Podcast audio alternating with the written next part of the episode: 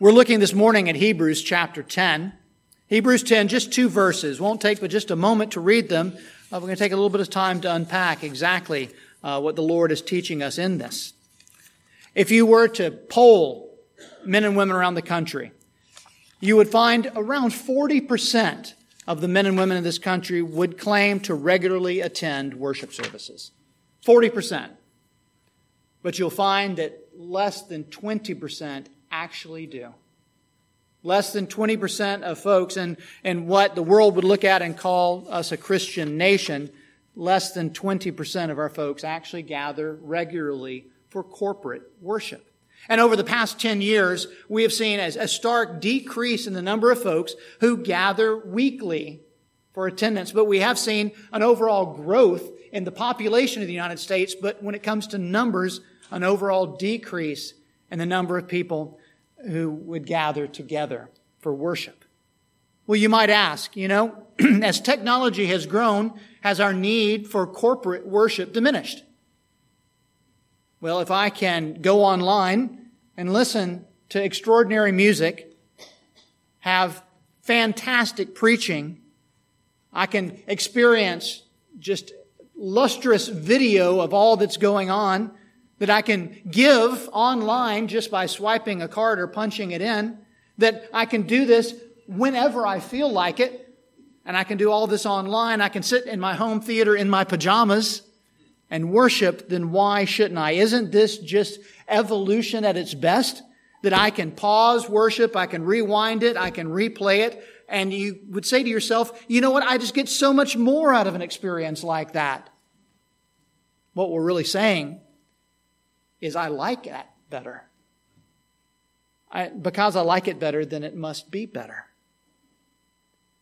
But as we've been looking over these past weeks, worship is not about getting. It's not about coming and, and walking out and evaluating, but, but what did I get out of that? It's really about an examination of, of what did I give? Not in the plates only, but what did I give out of my spirit, out of my heart? What praise did I bring with my whole self? Have I given to God? Did I serve one another? Did I fulfill the two great commandments in our gathering together? Did I live that out regularly within the context of this worship? Well, this passage, as we look at it, speaks specifically about what Jesus described as the second great commandment, the one like unto the first. The first being that we should love the Lord with all of our heart, mind, soul, body, strength, all that we are, we should love the Lord. And the second is like to it. He said we should love our neighbor as ourselves. And there is a powerful aspect of worship that is about loving our neighbors as ourselves. In the context of this passage, if you turn with me to, uh, to Hebrews chapter 10, and if you've got the, uh, the Pew Bible in front of you, uh, Hebrews chapter 10 is on a page 1007. 1007. We're looking at a couple of verses, but if you look at the verses preceding it, it, it speaks about this idea of that we have entered into that holy place. We've entered into the presence of God. We enter into a spirit, an attitude, and a presence of worship by the blood of Jesus Christ. And that's the only way that we can do it. That Jesus is our high priest. He is the one who broke down the curtain where we can now enter into the presence of God and we might stand boldly there because we stand in Christ Jesus. So this is the context of this verse, but verse 24 takes that context and places it in a specific application of worship and gathering. Verse 24, let's read this together. You follow along as I read out loud. Hebrews 10, 24 and 25, it says, Let us consider how to stir one another to love and to good works, not neglecting to meet together as is the habit of some, but encouraging one another, and all the more as you see the day drawing near. Lord, we thank you for your word. I pray that you would write it upon our hearts. I pray that you would show us how we might live this out, Father, each day. That we would find in this word, Father, a truth that transforms, that we would know the reality of your God breathed instruction to us that as we find ourselves saved by Jesus Christ and Him alone, that we would live in such a way that brings glory to you, and would powerfully serve one another well. Lord, we thank you that though the grass withers and the flower fades, your word endures forever and ever. Amen. We have been talking about worship. Worship being the, the reason that we are. It's that idea that, that God has saved us and God has called us together that we might worship Him. It's the one thing that the scripture says that God desires from us. He desires our worship. Now, get this straight. He doesn't require it, but He desires it. He doesn't require it in, in that God doesn't need us to worship Him. It's not that in our worship He becomes God. It's who He is who He is, and He desires that we would understand that in His love, that we would know it, that we would acknowledge it, and that we would see how that is eternally for our benefit and for our blessing. He desires us to worship Him because He knows that true worship comes out of a right heart. And a right heart comes by His transforming work in it. That we would love Him with all that we are and that we would live lives of worship. But we also speak specifically about corporate worship, the gathering, people coming together to praise God. Worship is, is the reason the church exists.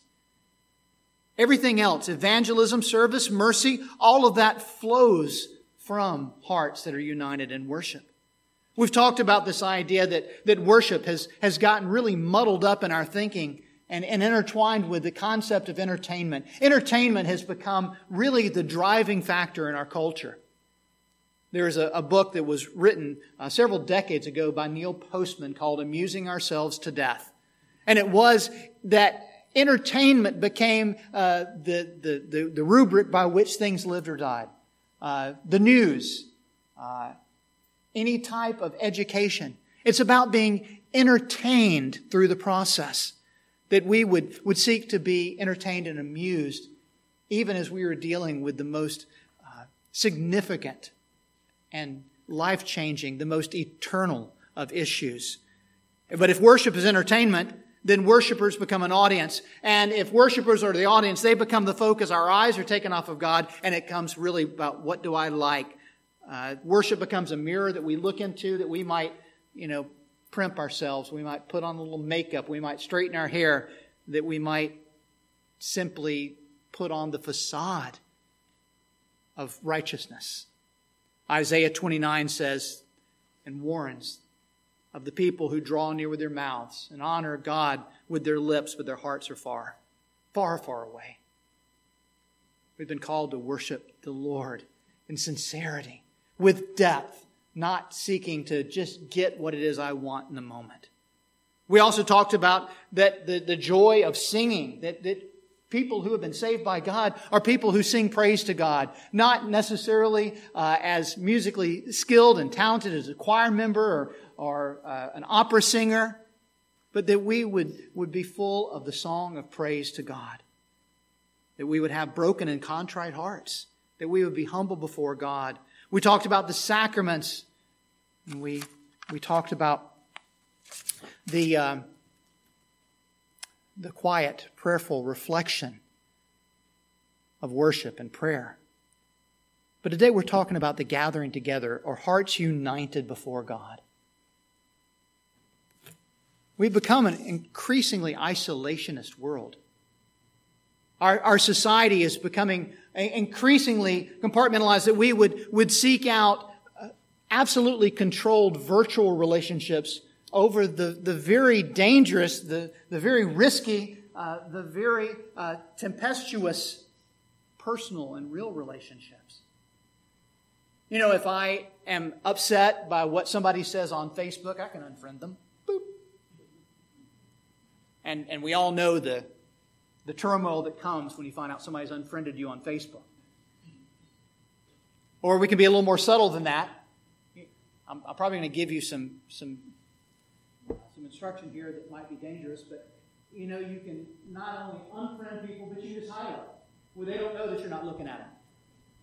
It's, it's a mechanism, excuse me, that has given us in the virtual world absolute control over our relationships with others.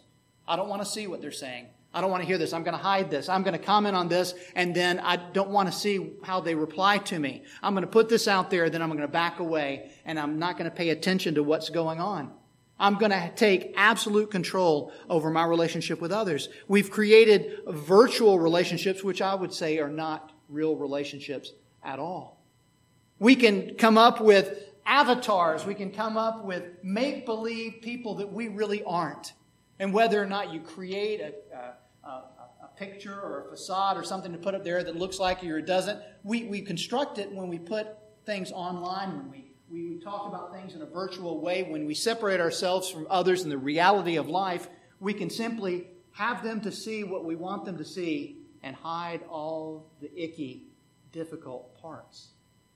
And these are not real relationships. But God calls us to be in real relationships with one another, and that requires us to gather together.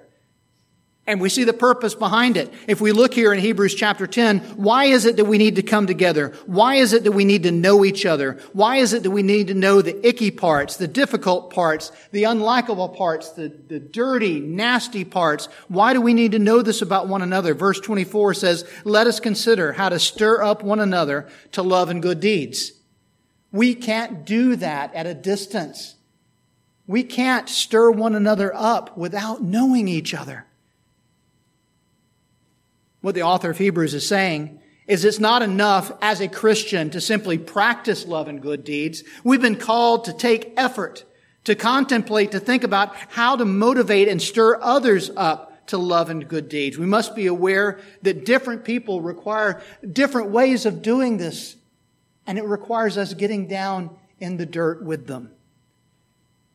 So let's pause for a second and we say, how is it? How is it we can take and apply Hebrews chapter 10 verse 24? Look at this. This is an imperative statement. This is a go-do statement. This is something that's telling us that there is something that we are, ought to do based on the fact that we understand that we've been saved by Christ. Let us consider how to stir one another on to love and good deeds. Well, how do we do that? Well, if we consider the, the teaching of Scripture overall, I would say that we would absolutely begin with the encouragement of righteousness. That we would encourage one another. That we would, would spur one another on. That, that we would be quick to, to bring that loving embrace to those around us we see doing things which bring glory to God and edify the body. That we would be quick with thank yous, that we'd be quick with grateful expressions of encouragement to one another, that we would multiply the fruitfulness of others by commending and appreciating them for what they've done. Now, I know, I know so many of you don't, don't seek that out. You, you don't want to be noted. You want to do things behind the scenes, and that's fine. But as you notice, and as things are noticed, how good and right it is, that God's people would look at one another and they would say, Thank you. Thank you. And we're not going to see that if we don't gather together. Secondly, we, we can also set an example for others that others would see. Now you think, but I don't want people to see what I'm doing. I just want to do it for God. But, but understand that we've been called to so let our light shine before others that others would see our good deeds and glorify God who is in heaven. That the things that we do will often be noticed and we shouldn't be afraid of that, so long as what we're doing causes them to praise and to glorify God. That we ought to be setting examples of love and good deeds in front of others. We also, uh, as we've talked about in the context of worship, we ought to be praying for one another, praying for one another fervently, that we ought to be investing in each other's lives and understanding what's going on so that we can pray with and that we can pray for one another. That we would be spending that time together before God's throne of grace. We can do that on the phone, yes. We can do that online, sure. We can say, I'll pray for you. We can write letters, as I talked about up here earlier. But how wonderful it is when you can reach across and you can hold the hand of a brother or sister and pray together, to go to God together. And to, to understand that promise of Matthew 18, for where two or more have gathered together in my name, there I am in your midst. And what a wonderful thing it is that we can come together and have a hundred plus folks gathered in worship and praising God and praying together. Another thing that we can do to spur one another on to love and good deeds is we ought to be pursuing those around who, who, who might be unmoored, who might be untethered, who, who might be drifting or going through a difficult time that we would, would reach out in love, that we would pursue, just like our Savior chasing that one sheep over mountains. and picking them up and bringing them back the same way that we would reach out to those who may be hurting and wandering and drifting. Now, now what about that? How, why don't we do that? Well, we get concerned sometimes about meddling, don't we? We, we get concerned about speaking to others about what's going on in their life and thinking, oh, well, I don't want to, don't want to meddle. And you know what? Sometimes people don't want you to meddle. But we do need to love people enough to sometimes even do things that they don't like very much in love. We think about being parents and when the things that we have to do with the children. With our children, we have to, we have to do things sometimes that they don't like very much and it makes them not like us very much, but we love them and we do what is right and best. And we do that with friends, with family. I've had to speak with brothers and, and with family members, with parents and friends to speak the truth in love. You see, sometimes we have to be a little nosy, not for the purpose of being intrusive, but recognizing we're family. And family reaches out to each other and we embrace each other. This is how, in coming together, that we spur one another on to love and to good deeds. The writer of Hebrews goes on to say, we should not neglect meeting together as is the habit of some. Well, there, there, there was this, uh, this teaching that was, was going, going about saying that indeed if, if we are saved by Christ alone, then there is nothing else that is, is obligated. There's no other, nothing else to be done. So we've been saved by Christ. So, so why bother? We, we ought not forsake the assembling together is what the writer is saying. We ought not be afraid of the consequences of gathering together. Uh, that even if our life were taken from us, that we ought to be pursuing that time together as the body of Christ. It says, not neglecting to meet together, verse 25 is the habit of some, but encouraging each other, and all the more as you see the day approaching. Well, as I began this talking about some of the statistics about assembling in the church and attendance in our day. What, why don't people gather together? Why do people forsake the assembly? There's, there's good reasons, there's bad reasons, there's necessary reasons, there's horribly selfish reasons. We can't get past the fact that there have been those who have been hurt by others in the past and they had just decided that I'm not going to open myself up to that kind of hurt again. I'm not saying that's a good reason. I'm saying that's a real reason. I'm saying there are those who have gathered together and, and opened themselves up for the loving accountability of other Christians and had sinners hurt them. It happens. It happens in the best relationships. It happens in the best families. It happens in the best churches. We, we think about, though, the wonderful full message, the gospel. And the full message of the gospel is this that yes, we are going to disappoint each other. Yes, we're going to hurt each other. But the wonderful thing is that we can come back to one another. We can deal with that issue and we can find forgiveness and reconciliation. That we can demonstrate to a watching world that the one who is at work in me, who has brought about reconciliation in my relationship with God, can, can fix these hurts and these broken, broken relationships. There are horrible reasons for not gathering together. Laziness. There are those who said, well, Sunday is just my only day to get a little bit of rest. Sunday's my day to catch up. Sunday's my day to do what I want. The other six days I've got to do what my boss wants. There are others who are biblically, unbiblically, excuse me, unbiblically isolationistic. That idea that it's just all about me and God. It's this, this idea that, that God does not place us in community. It's just all about my relationship. It's just all vertical. There's no horizontal to it at all. And, and that's not true. When our Savior spoke about what is the greatest commandment, He could have simply said, love the Lord your God with all that you are. He said, no. But the second is like unto it. If you love the Lord God with all that you are, you are going to love your neighbors as yourself.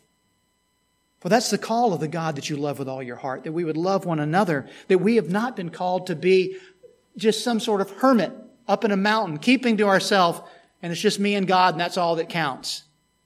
Oh, we've been given the, the wonderful richness of relationship and given that wonderful opportunity to serve each other.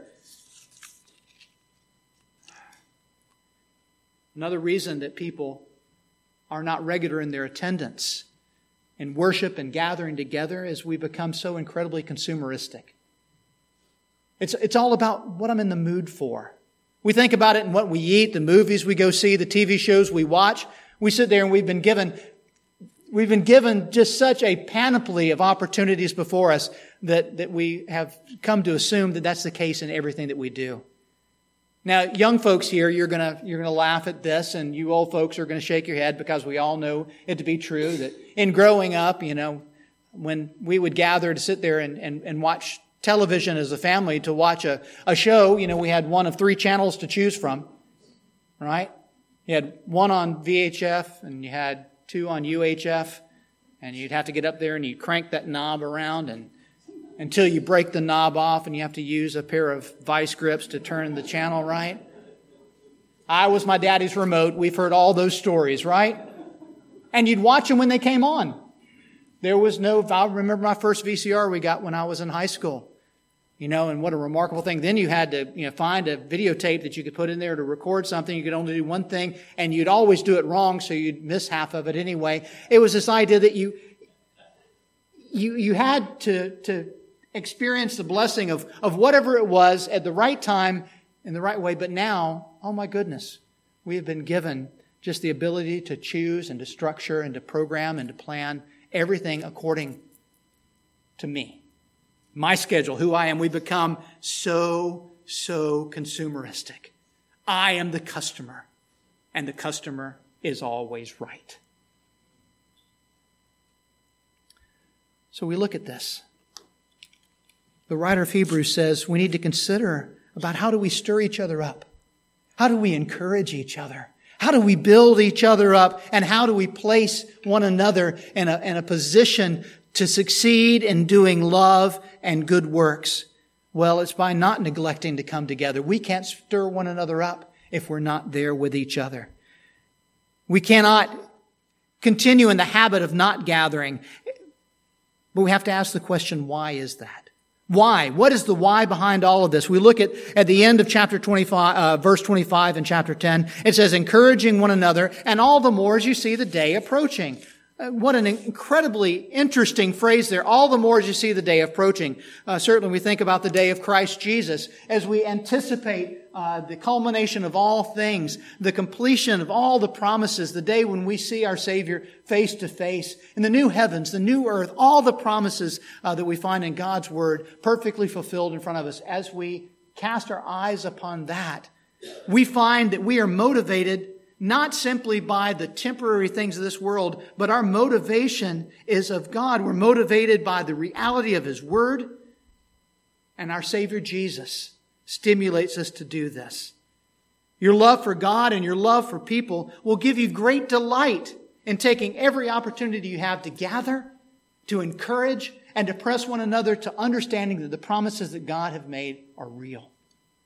And eternity Eternity is that which binds us together. And our Savior is that which calls us into one body. It's what makes us a family. It's what calls us together to worship the God who loved us and loved us all first. Christian, let me encourage you that you cannot, you cannot fulfill God's word by not gathering together. You can't do it. You cannot do what God encourages to do if you are not a part of the family of God. Just take, for instance, if you look in scripture, depending on how you count it, there's somewhere between 50 and 60 times that the word says that we are to do things to one another. To be at peace with one another.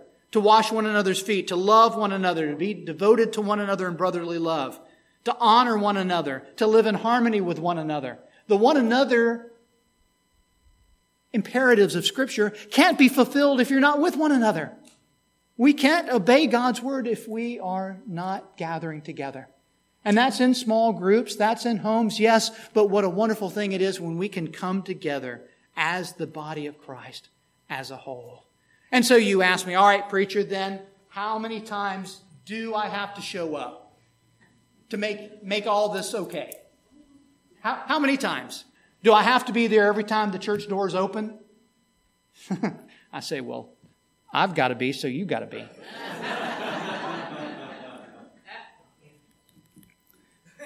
if you're asking that question, there's a problem. It's like asking, How much do I have to give? How much do I have to love my neighbor? Think about Peter asking that question How much do I have to forgive? And understanding that Jesus' answer is the same way. That we've been given the privilege, the blessing, and the ability to forgive, to give, to love, to serve, and to gather. That we ought to want to be together as much as possible. Now, that doesn't mean everybody always at once, but there ought to be a great joy in coming together because we find that we are different. You see, when our Savior and, and when Paul are both dealing with the issue about how we treat people, they, they both say something very similar, consistent with one another, obviously, saying that you've heard it said you love your friends and you hate your enemies. But Jesus says, But I say to you, love your enemies and pray for those who persecute you. Paul says the same thing. But the follow up to that is this for what good is it? What, how, how is it, uh, how is it beneficial and how is it any different than the rest of the world if you only love those people who are like you? You only love those people who love you. You only like those people who, who do the things that you like. And we think about gathering together as we, if we're going to pick and choose our, our groups and come together in, in that way, well, we're just acting like the rest of the world. I'm going to hang out with who I want to hang out with. As opposed to looking around and saying, the, the body of Christ is so diverse. We are all, even in this room, we find ourselves in different stages of life. We find ourselves in different situations of life. We find uh, folks that, that have means, folks that are struggling with means. We find that we are a different group we experience different joys and different pains. And we can come together and say, what a wonderful thing it is that our Savior is one and the same. How wonderful it is that we can come together, bound together in the bonds of Christ, in a relationship that resembles the bonds of Christ with me a relationship that God established through Jesus Christ with me, that there is nothing that can separate me from it. And in the same way that we would look to one another and say, and there is nothing that will ever separate me from being your brother in Christ, your sister in Christ, one who loves you, and one who, even when we struggle, we will be united in the bonds of love of Jesus. We ought to stir one another up, be encouraged by this. And let me tell you, just personally as your pastor, personally as a, as a brother in Christ, that, that there are days that I, as a sinner, I struggle and I'm weak. There's days when, when I, I need to be stirred up. I need to be spurred on. I need the body. I need those who are going to come alongside and encourage and help me to press forward. And I know that you do too. And what a wonderful blessing it is that God gives us each other. And that in doing so that we would give glory to Him. All the more as we see that day when we will be together forever. And let me tell you, you might as well start loving each other well now. Because we're going to be together for an awful long time. And what a wonderful thing it is that God has given us. The family that we might say it is good to be in the fellowship to be good to be in the house of the Lord together. Amen. Pray with me now. Lord God, thank you for your word. Father, forgive us for uh, those, those times when we, we simply seek to fulfill the desires of our flesh, that we're, we're lazy, we're tired, we want to be entertained, we want to be amused, we want to, uh, Father, just get. But Lord, what a wonderful thing it is that you call us together to be encouraged, to be inspired, to be strengthened in our giving. Lord, thank you for the privilege and the blessing of gathering together in worship. We thank you that you give us occasion, Sunday mornings and Sunday night, to come together as the body of Christ. Thank you for the opportunities throughout the week that we might gather in smaller groups to encourage one another. But Lord, may we be seeking out those times to be among the people of God, to rejoice and to encourage, and all the while seeking to bring others into the family. For what a wonderful thing it is that you have adopted us as sons and daughters, and that we might be a means by which you bring other children to know you as their heavenly Father. Lord, thank you for all of this, and we praise your name. you who have loved us with a love that will not let us go. We praise you in Jesus' name. Amen.